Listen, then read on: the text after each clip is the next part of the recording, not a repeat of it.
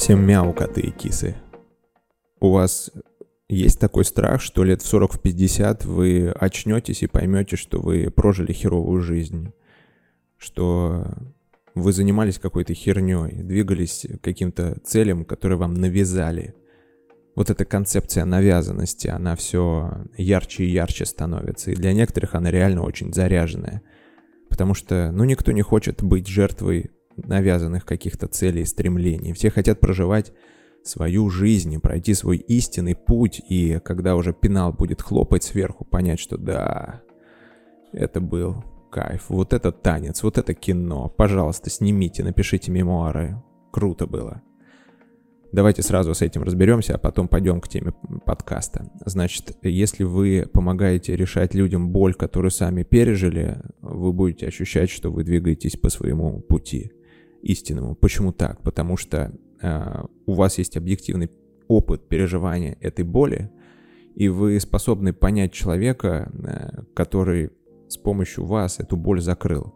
Ну, например, это может быть э, какой-нибудь психологи. Вот психологи мы. Мне кажется, большинство психологов, если они практикуют, то они ощущают, что они идут по своему истинному пути, потому что психология — это в первую очередь способ и инструмент решения своих собственных проблем и болей, а потом уже людей.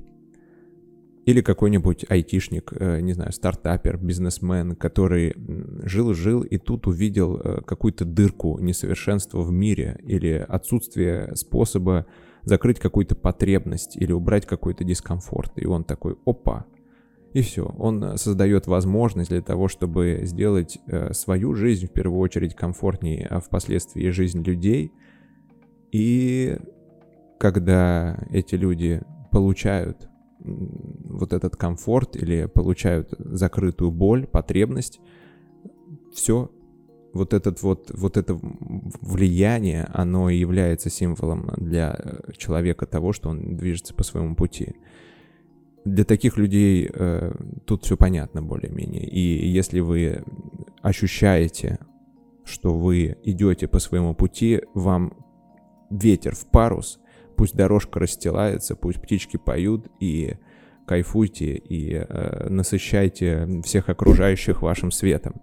Но здесь же есть проблема, правда? А, вот эти вот навязанные цели и стремления.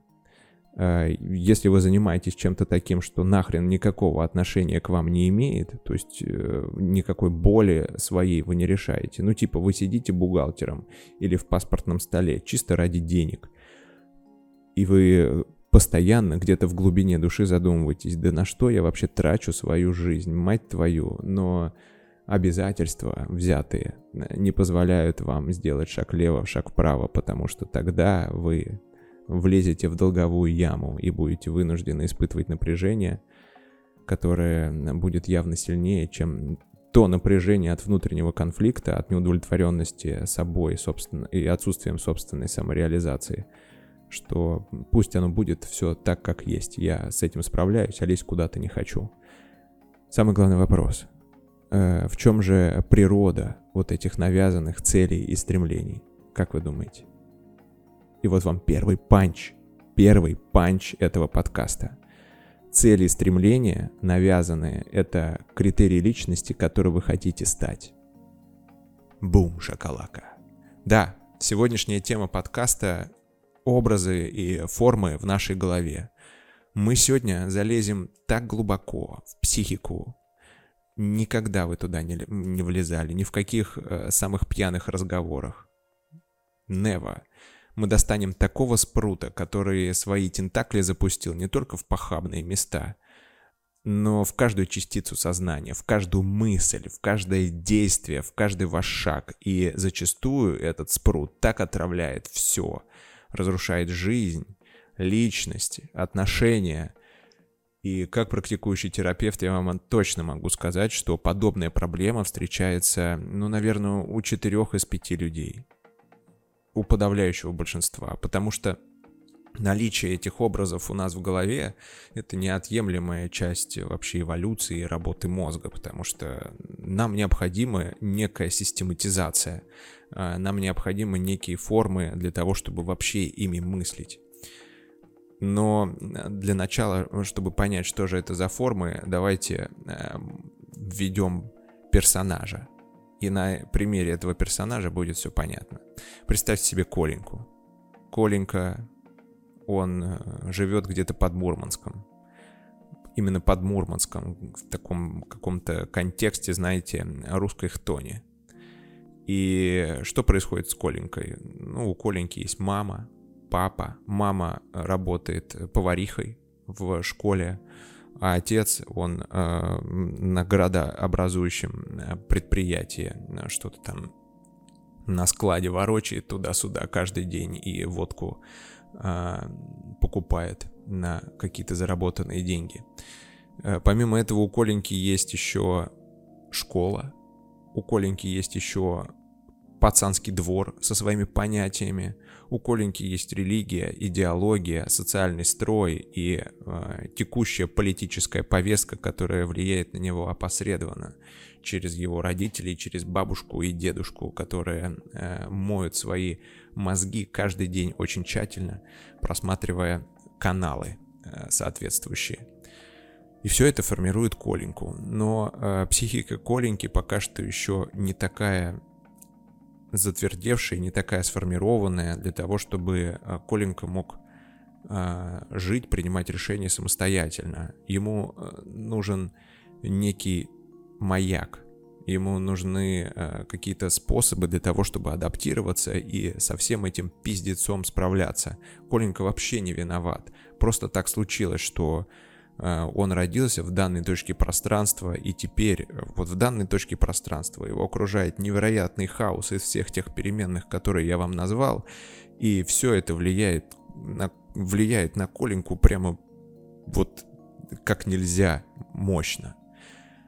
И Коленьке с этим надо как-то справляться, адаптироваться. И какой способ есть? Эм, как вы думаете? Надо просто взять модель какую-то, которая уже с этим справилась. И это может быть вообще кто угодно. Это может быть отец. И Коленьке очень повезет, если отец э, будет для него авторитетом. И Коленька с него будет снимать модели максимально тщательно и скрупулезно, чтобы э, а, все было отлично. И отец еще будет давать обратную связь. Это было бы неплохо. Но зачастую нет. Зачастую это может быть какой-то, знаете, э, физрук, который после Афгана вернулся, все бросил и такой, я буду просто детей вот обучать физкультуре, потому что только в этом случае меня не флешбэчат э, взрывы, и мой ПТСР э, тихо дремлет. Либо это, не знаю, может быть преподаватель по э, карате, который кричит «Кия», и Коленька считает, что это очень круто. Э, вообще, знаете, вот этот вот образ который мы перенимаем, э, он называется эго-идеал. Это первое понятие, которое мы сегодня внедряем. Эго-идеал или идеал-я. Что это такое вообще? Это образ себя, кем мы стремимся э, стать, чего мы стремимся достичь. Идеальная версия нашего «я». И эта штука формируется реально из полного хаоса, из всех тех факторов, которые я уже обозначил. Это и культура, и общество, люди окружающие, и личный опыт в том числе. Вообще э, Ницше, Ницше, вот кто проказник, э, внес в коллективное сознание вот эту форму. Но мне кажется, он это отлично сделал. У него есть произведение «Так говорил, так говорил Заратустра». И вот там Ницше вводит такое понятие «сверхчеловек». Что это такое вообще? Ну, у, у Ницше э, есть концепция, которую он э, от Хайдегера, по-моему, перенял, что человек, то есть мы, и ты, слушатель подкаста, привет тебе, а, является промежуточным звеном между животным и э, чем-то еще. И вот это что-то еще Ницше назвал сверхчеловек. То есть это как бы следующий этап эволюции человечества, человека. И этот человек, что он сделал? Чем же он лучше нас? Этот человек, он преодолел свои слабости, свои зависимости и достиг вообще высшей стадии сознания, свободы и самоконтроля. То есть по Ницше сверхчеловек — это тот, кто не прокрастинирует в инстаграмчике и в тиктоке. И он не смотрит сериальчики, когда ему нужно э, что-то делать, какой-то проект. Он вообще э, находится в тотальном контроле, он подчинил все свои чувства, все свои эмоции, э, всю свою таковую естность и э, соответствует дальше принципам эволюции, развивается, реализуется и самый главный тейк, который есть в этой концепции сверхчеловека, это то, что сверхчеловек, он э, ни в коем разе никогда не соответствует общепринятым средневзвешенным значениям общественным, ни моральным, ни этическим, никаким. Он формирует все свое, э, ценности, убеждения, восприятие, э, вообще все, все свое формирует. Вот э, такая история. И, э, в принципе, вот сверхчеловек — это является эго-идеалом для некого коллективного сознания, но в рамках единичной личности, в рамках некого субъекта, Коленьки в данном случае, эм, это может быть что-то более конкретное. Но, например, это эм, вот, вот такой контекст. Э, Коленька учится в школе, и Коленька влюбился, втюрился в Любку. Не, давайте в Настю. В Настю беспамятство. У Коленьки полюции по утрам, и он не знает, что делать. Он не может математику учить и решать э, гребаные примеры. Все мысли Коленьки о Насте.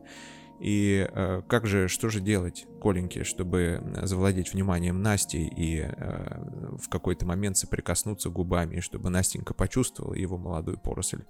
Это уже, видите, чуть взрослее становится наш Коленька, уже не шестой класс, но не суть. Э, Коленька замечает, что Настя, оказывается, фанатка, ярая фанатка Криштиану Рональду. Потому что, знаете почему? Потому что у нее дневник с Криштиану Рональду. И еще она красным маркером обвела, э, значит, лицо Криштиану Рональду на дневнике в сердечко. И Коленька понимает, что м, мне, значит, нужно стать как Криштиану Рональду. И в данном случае э, у Коленьки формируется некий эго-идеал не физрука, не отца, и не трудовика, и не тренера по карате, а именно Криштиану Рональду. Эм, окей. Потому что тогда, если он таким станет, он э, сможет в полном в полной уверенности зажать Настюшу где-нибудь в раздевалке и сделать свои грязные дела. Э, так вот, э, значит, Криштиану Рональду. И э, если деконструировать вот этот эго-идеал Криштиану Рональду, то у него есть определенные критерии. Критерии, каким Коленко должен быть. Почему Коленко вообще должен быть кем-то?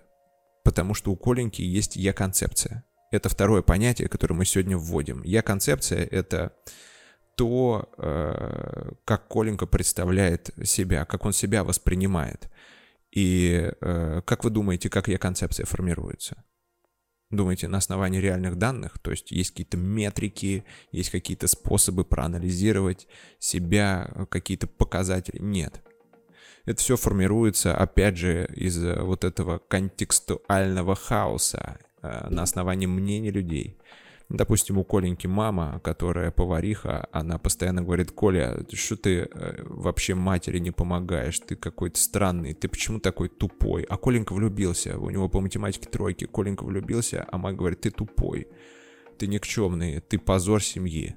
Помимо этого, э, кто-то еще может что-то сказать Коленьке, и Коленька э, на основании даже сравнения себя со своими одноклассниками может понять, что, блин, да он медленно бегает, он мало подтягивается, и рисовать он не очень может.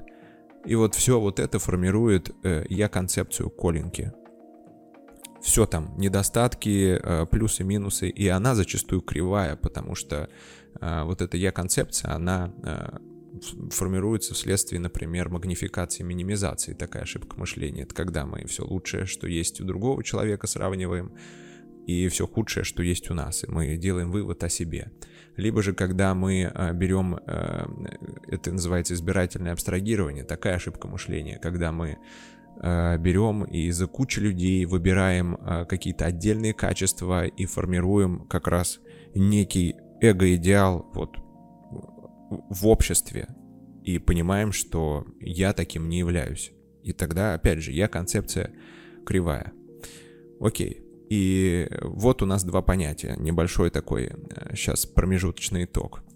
Значит, вследствие того, как мы взрослеем, у нас формируются две штуки. Первое — это я-концепция. В рамках когнитивно-поведенческой терапии это глубинные убеждения о себе. Их вообще три вида бывает. О себе, о мире и о людях. Так вот, я концепция — это глубинное убеждение о себе. Э, оно бывает никчемности, я никчемный, э, я, меня никто не любит, не принимает, и я беспомощный. Но это мы уже в терапии там смотрим, что к чему. Окей.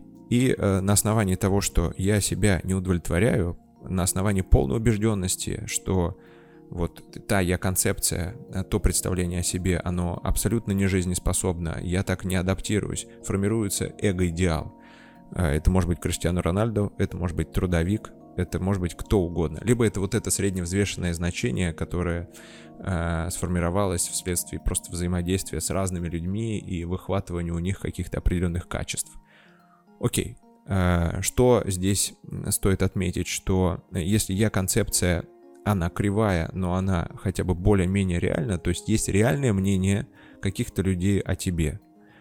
А, или есть какие-то реальные данные, которые, да, ты криво их сравнил, криво считал, но они реальные. То э, эго-идеал, то есть я-концепция, она в какой-то степени реальна, то эго-идеал зачастую бывает вообще недостижимая лютая херня. Мне не нравится быть тем, кто я являюсь, то есть мне не нравится моя я-концепция, поэтому мне нужно стать вот таким-то. И на основании э, эго-идеала я к себе предъявляю определенные требования. Э, в когнитивно-поведенческой терапии это называется промежуточное убеждение, в частности, долженствование. То есть я должен быть успешным, я должен быть богатым, я должен быть знаменитым, я должен быть быстрым, ловким, э, умелым и вообще максимально крутым существом. И ладно, если эти критерии или э, промежуточные убеждения, они более-менее конкретные, то есть, например, мне нужно зарабатывать 2000 долларов, 5000 долларов, или я должен жить там-то, там-то, или у меня должно быть, там, не знаю, машина, квартира и последний iPhone. Вопросов нет. Это более-менее достижимо, потому что это конкретные требования э, предъявляемой. Но когда мы встречаемся с некой абстрактной штукой, абстрактным требованием, например, я должен быть успешным, я должен быть э, продуктивным, то здесь всегда начинаются проблемы. Всегда начинаются проблемы, потому что на каждом новом уровне приходит человек, который круче тебя конкретно по этому параметру. Ну, никогда ты не придешь к удовлетворению от этого. Какие последствия в итоге? Э, во-первых, я уже сказал, да, что есть вот эти критерии, которые недостижимы, и из-за этого возникает фрустрация у человека, или он э, вечно недоволен собой, потому что этот эго-идеал, а, который, на основании которого человек предъявляет к себе требования, он просто недостижим. И, и получается, что я никогда не буду доволен собой. Коленька никогда не будет доволен собой, потому что, ну, не стать ему никогда Криштиану Рональду. Может быть и стать, но э, насколько это реально, это вопрос. И э, вот на основании вот этих двух вещей, я концепции и эго-идеала, как раз и э, вырисовывается вот это, что делать с самооценкой. Во-первых, э, само понятие, оно как будто бы вынуждает провести некий мыслительный процесс, сравнить себя с эго-идеалом, свою я-концепцию с эго-идеалом, а этот эго-идеал, как я уже сказал, может быть совершенно любым, очень абстрактным, совершенно недостижимым. Он может вообще состоять из профилей в Инстаграме, а в Инстаграме там сплошные сверхлюди, понимаете? Это которые сверхдисциплинированы, они тотально владеют собой, они успешные, они продуктивные, они невероятные просто, они уже сверхлюди. И вы не то чтобы на основании какого-то конкретного человека, его профиля в Инстаграме создаете себе эго-идеал, а еще и это собирательный образ. Этот качается, кусочек взяли, что вот дисциплинированно занимается тренировками, тут учится человек, тут продуктивный, тут бизнес делает, и вот он э, готовый, сформированный, и э, сидящий в головах у сотен тысяч людей эго-идеал, инстаграмного сверхчеловека. Что же с ним делать? Что же делать с самооценкой? Э, отказаться. Можно отказаться. Но вы спросите, а что же тогда делать? Вот если только есть я, и у меня никаких ориентиров.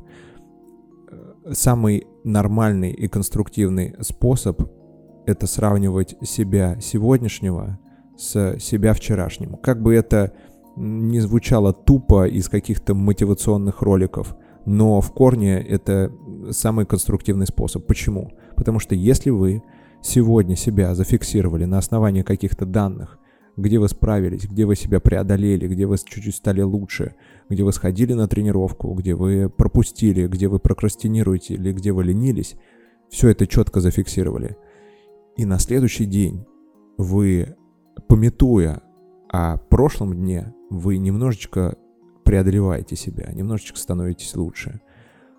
И вот на основании такого сравнения себя сегодняшнего с собой вчерашним, вы будете видеть динамику, вы будете удовлетворены собой, и либо нет. Но эта неудовлетворенность, она будет объективной, она будет построена на реальных данных. И тогда у вас будет появляться мотивация э, что-то делать, дальше развиваться – и расти, и справляться с теми трудностями, с теми задачами, которые у вас есть в текущей жизни. А, следующий момент. Значит, если вы живете от этого образа, который у вас в голове сидит, от эго-идеала, и вы всячески пытаетесь ему соответствовать, и частично у вас даже может получаться. Ну, допустим, а, прикиньте, Коленька уже повзрослел, и он знает, что он из пригорода Мурманска, но он прилетел в Москву и идет в клуб. И естественно, что Коленька все там же, все так же, вернее, собира... соответствует образу, ну, может быть, не Криштиану Рональду, но какого-то светского, прикинутого московского парня. И он заходит в клубешник и пытается всеми силами соответствовать. И знаете, в чем главная здесь загвоздка? Что, возможно, даже у Коленьки получится с кем-то познакомиться, возможно, даже с кем-то подружиться. Но э, если Коленька живет от образа, то и свой круг общения он формирует не от себя, а от образа. И потом случается так, что Коленька очень сильно расстраивается из-за того, что люди ведут себя как-то странно. И Коленька не может с ними э, быть расслабленным. А, Коленька не может себя вести так, как он хочет с этими людьми, потому что это общество вокруг него, оно сформировано не, не Коленькой, не таким, какой он есть на самом деле, а этим образом люди общаются не с Коленькой, а с образом, с эго-идеалом, который есть у, э, значит, у Коленьки в голове. Пример приведу, очень забавный. Значит, э, у меня в детстве было представление, каким я должен быть, чтобы пользоваться э, популярностью у девушек. Интересный момент. Я думаю, у каждого пацана э, было такое. И, э, значит, когда в детстве, и там, ну, в юности я общался, я пытался соответствовать определенному эго-идеалу, критериям. Причем я даже знаю, конкретных чуваков, я их не буду называть, но почему-то они пользовались популярностью у, у девушек, у окружающих, у тех, которых, которые мне нравились. И я пытался соответствовать. И э, что дальше происходило? То есть я как-то корректировал свое поведение. Я э, очень сильно уделял внимание тому, что я говорю, как бы что не сказать такого, чтобы она ну, не подумала обо мне, что я какой-то конченый дебил тупой, с которым вообще не надо иметь дело. И я вот не так давно провел эксперимент. Короче говоря, я узнал, что в ВКонтакте есть свой Tinder, ВК знакомство называется. И я подумал, что а почему бы мне не провести эксперимент? Короче, я там зарегистрировался, и я даже там какой-то буст мне дали, чтобы собрать как можно больше лайков и внимания. И, и я всех подряд лайкал, всех подряд, просто пам-пам-пам-пам, одну за одной, без разбора. И там пошло много а, матчей. И что дальше началось? Я начал просто брать и писать вот э, все то, что мне приходит в голову и что не соответствует вот этому образу чувака, которому женщины предрасположены. Разные ужасные вещи, которые выходили, ну как бы выходят выходили за рамки моего какого-то мышления и поведения. Например, э, э, попалась какая-то девчонка, и я ей писал, это кто это такая, симпапулечка, красотулечка, душечка, сладулечка, писечка. И я подумал, что это... Я реально думал, что это отвратительно. И прикиньте, она реагирует нормально. Я подумал, ладно. Другой я сказал, что у нее... Я вам честно говорю. Э, другой я сказал, что у нее очень красивые выразительные скулы, и за них, мне кажется, будет очень удобно держаться во время миньета. И она, типа, правда?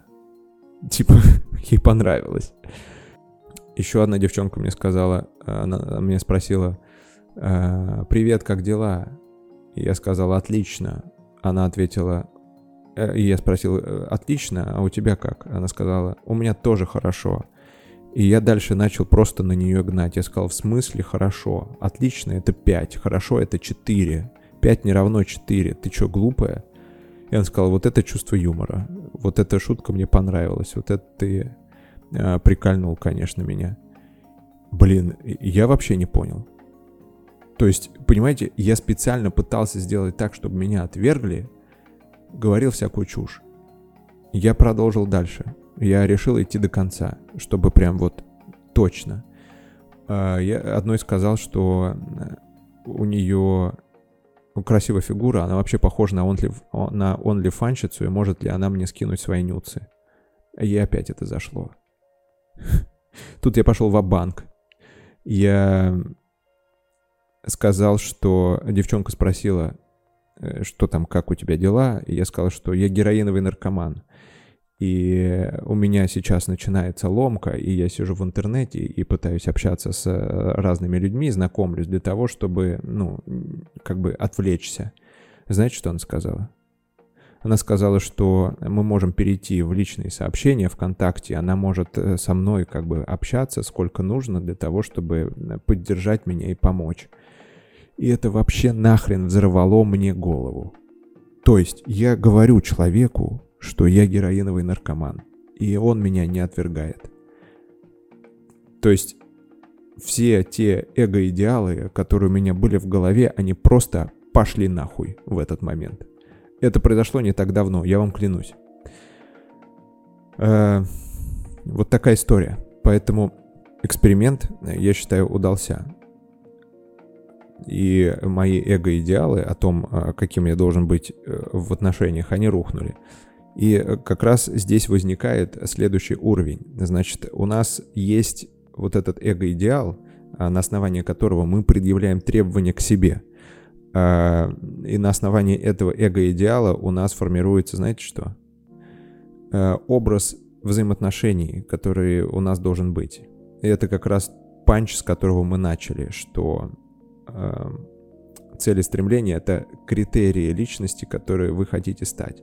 То есть определенная форма взаимоотношений, она э, является критерием личности. То есть я считаю, что я там классный, если у меня есть определенные взаимоотношения, какие-то экологичные, доверительные, глубокие э, и так далее, и так далее, и так далее.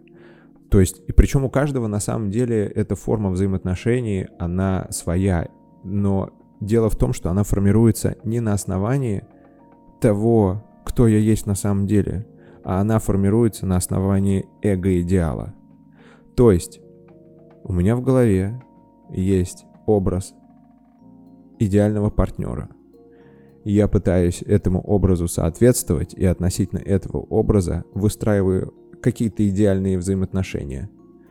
Например, я там э, как-то очень специфическим образом уделяю внимание, хотя мне этого не хочется сейчас. Но я это делаю, потому что вот тот образ в голове и те идеальные отношения, которые я выстраиваю, они мне диктуют правила, как мне себя вести.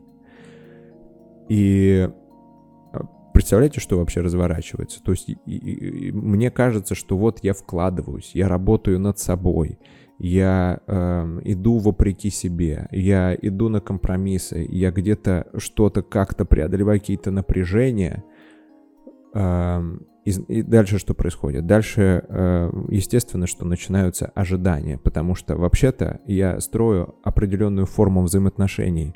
Партнер, ну-ка, давай-ка ты тоже ее строй. И это такие негласные условия, это такие никем не озвученные правила игры, э, потому что вы сами даже не знаете, что играете в эту игру, что вы строите некие иллюзорные отношения, которые вы выхватили где-то, э, да, которые как-то сложились, которые вы э, где-то усмотрели. Теперь вы строите не что-то реальное, а вы пытаетесь подтянуть свои взаимоотношения, которые вообще вы человек толком не знаете, но вы уже пытаетесь подтянуть эти взаимоотношения к некому э, эго-идеалу взаимоотношений.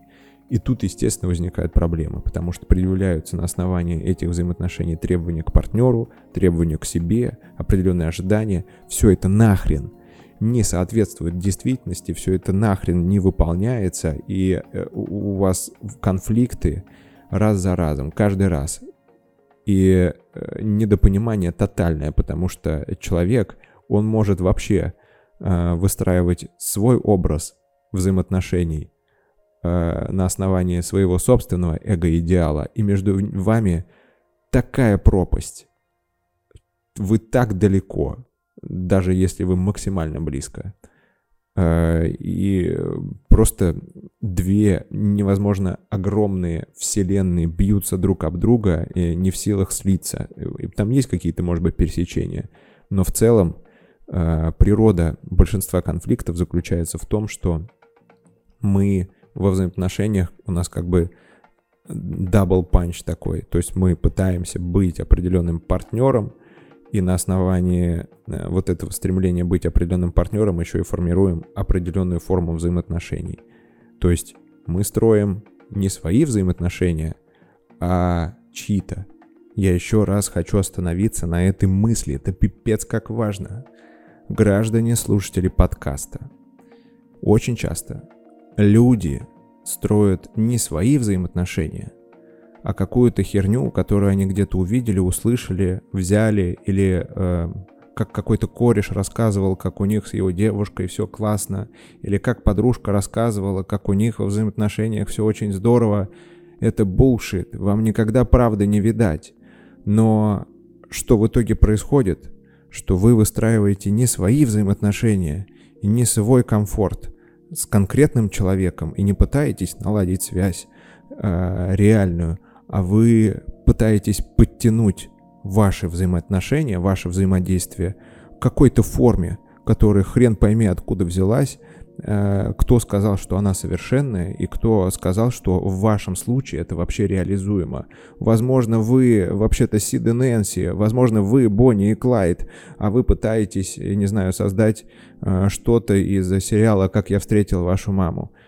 Это bullshit изучаете друг друга, себя в первую очередь а, и партнера, и мы переходим как раз к теме, а, как все это исправить. Прежде чем основные тейки назову, а, первый пункт. Если у вас есть возможность, идите в терапию. Я реально рекомендую. Приходите в терапию, потому что в когнитивно-поведенческом подходе это все протоколы, это все определенные алгоритмы. 5-10 консультаций — вы оформите свою я-концепцию, вы ее скорректируете э, и приведете в нужную форму. Нужная форма я-концепции, со мной все нормально. Э, вы можете очень долго, на самом деле, э, с психотерапевтом э, идти в дискурс и находить обоснованность этого утверждения, либо вы можете просто попробовать его поприменять. Со мной все ок. Давайте как-то пытаться будем взаимодействовать на основании этого с миром. Дальше, конечно же, э, раздуплить, э, расчесать, расковырять эго-идеал, понять, насколько он вообще адекватный, насколько он реальный, насколько он достижимый, выявить все требования, правила, условия, которые вы к себе предъявляете на основании этого эго-идеала, и тоже их скорректировать, и э, сделать из каких-то жестких и директивных достаточно мягкие, которые будут вам не приносить невроз, выгорание, э, головную боль и недовольство собой, самокритику, и э, чтобы вы от этого бежали, от своего образа в голове, в алкоголь, в наркотики, а чтобы наоборот он вам помогал. Вот. Эм, здесь, кстати, интересный момент, что э, если вы пойдете к какому-либо терапевту, обратите внимание на следующий момент. э, вообще эго-идеал, он же формируется из э, из целого ряда других форм людей. Ну, мозг просто так работает, то есть мозг все систематизирует, он какими-то формами э, описывает реальность, то есть он реальность упаковывает в какие-то вот такие сегменты, типа того, что, ну, если проще, э, у меня есть физрук, у меня есть трудовик, э, тренер по айкидо и отец, и вот у меня четыре формы неких людей – и одна из них мне больше нравится. Мне кажется, что э, одна из этих форм более ада- адаптивна. И я ее в детстве выбираю, и дальше на основании нее формирую эго-идеал. И требования к себе начинаю предъявлять. Но остальные тоже остаются. И этими формами я начинаю описывать других людей. И э, из этой истории, кстати, произошел вот этот вот феномен, э, который описал Фрейд, перенос и контрперенос. Перенос — это когда э, клиент переносит некий образ, натягивает из э, памяти, из своих прошлых взаимоотношений, либо просто какого-то человека, образ какого-то человека на терапевта, и на основании этого начинает определенным образом с ним общаться. А контрперенос — это когда терапевт думает, что его клиент очередной и начинает, э, значит, интервенции проводить, как с тем клиентом, с которого у него уже все получилось, условно или наоборот не получилось. У меня была ситуация на обучении, немножечко такое, э, сходим в сторону или присядем на дорожку, э, значит, на обочине нашей дороги, нашей мысли. Ох, заблудился в своих метафорах. Ладно, короче, ситуация. Э, был я на обучении, и у нас было практическое упражнение, что-то нам нужно было отработать, вообще не суть. Мы в тройке собрались, и я был клиентом, а, значит, терапевтом была женщина, ну, такое она уже лет, ей, может, 45-50. И вот я ей выгружаю какую-то свою приколюху, что у меня там происходит, откуда, какая проблема. Не помню уже даже, может, это не настоящая была проблема, но в какой-то момент э, эта барышня, она просто начинает на меня наезжать, начинает на меня давить. И я понимаю, что это контрперенос, ребята, это он. То есть, не знаю, она увидела во мне своего сына, может быть, или кого-то там, и прям она начала, короче, давить. Да как так? Да вот, ну, не помню, короче, что, но я просто охуел в тот момент. Там просто еще были свидетели, и мы потом разбирали этот кейс, но я такого никогда не видел. То есть настолько это как-то, знаете, внезапно быстро произошло, что я человеку вообще говорю одно, какие-то свои данные, что я вообще другой человек и другая личность. Это все мимо. Человек взаимодействует с тем опытом, с тем образом, с той формой, которая у него есть в голове, и определенным образом. Прикиньте. Жесть. А, что с этим делать? Обратите внимание, насколько терапевт вообще внимателен к вам. А, ум новичка буддийский. Я о нем каждый раз вспоминаю, уже говорил в одном из подкастов. Вот э, я использую как раз ум новичка. Каждый новый человек — это новое уравнение со своим набором переменных данных, которые необходимо максимально тщательно э, собрать для того, чтобы это уравнение впоследствии решилось и все было нормально. Окей, э, дальше. Следующий тейк. Если вы э, не можете идти в терапию, то изучайте и исследуйте себя Здесь важно понять, что необходимо выстроить и я концепцию на основании реальных данных. То есть принять ее. Здесь мы переходим к популярным э, инстаграм-заголовкам. А, значит, э, принять и полюбить себя. Ну вот я сколько читаю, никогда не понимаю. Принять это значит зафиксировать реальные данные. Ужасный пример приведу, но зато он будет понятный. Есть жирная баба, не, пуди, не бодипозитивщица. И она такая, я э, жирная мразь, я не люблю себя, э, не принимаю. Так вот, принять это значит сказать, да, я жирная мразь. Но принять не значит согласиться.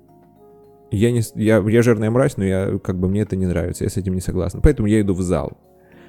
И вот что значит двигаться относительно реальных данных. Важно зафиксировать реальные данные, принять их и относительно них дальше куда-то идти. На самом деле, когда вы будете исследовать себя, а, свои формы поведения, свои какие-то паттерны, свои формы взаимодействия с миром, свои формы восприятия вообще, вы э, просто офигеете, потому что э, этот образ, эго-идеал, относительно которого вы пытаетесь э, двигаться, э, вернее, к которому вы пытаетесь двигаться и относительно которого предъявляете к себе требования, он более-менее понятен. И там просто набор правил, которые уже негласно у вас существуют. Но когда вы поймете, какой вы на самом деле человек, и что вы, э, возможно, никогда не будете соответствовать этому эго-идеалу, вот тогда начнется самое прикольное, потому что начнется реальное движение, начнется реальная динамика, реальные изменения, и это бесконечно вдохновляет. И э, здесь я вот такую делаю в терапии интервенцию. Интервенция — это когда Э, ну, какой-то вот такой тейк, который немножечко смещает э, точку восприятия человека, немножечко пересобирает его мышление. Что если э, наличие эго-идеала заставляет нас двигаться к нему, то от него ведь нельзя избавиться. То есть эти формы это нормально, то, что у нас в голове есть э, какие-то ну, типа маяки. Вот маяк мы оставляем но не маяк должен нам указывать, куда ехать, а мы должны э, ехать к этому маяку. То есть двигаться э, не от образа, предъявляя к себе требования, а к образу на основании реальных данных, на основании тех э, вообще параметров и ресурсов, которые у меня есть. И темп может быть разный, и продуктивность может быть разная, и вообще все может быть разное. Но я с этим окей. То есть у меня есть вектор движения, я принимаю себя, и у меня есть вектор движения в некий образ, который мне нравится, кем бы я хотел себя видеть. Но если я им не стану, тоже окей. Ну и напоследок, э, самая терапевтичная интервенция из всех, которые только возможны. Звучит она так. Отъебись от себя, ведь ты этого достойна.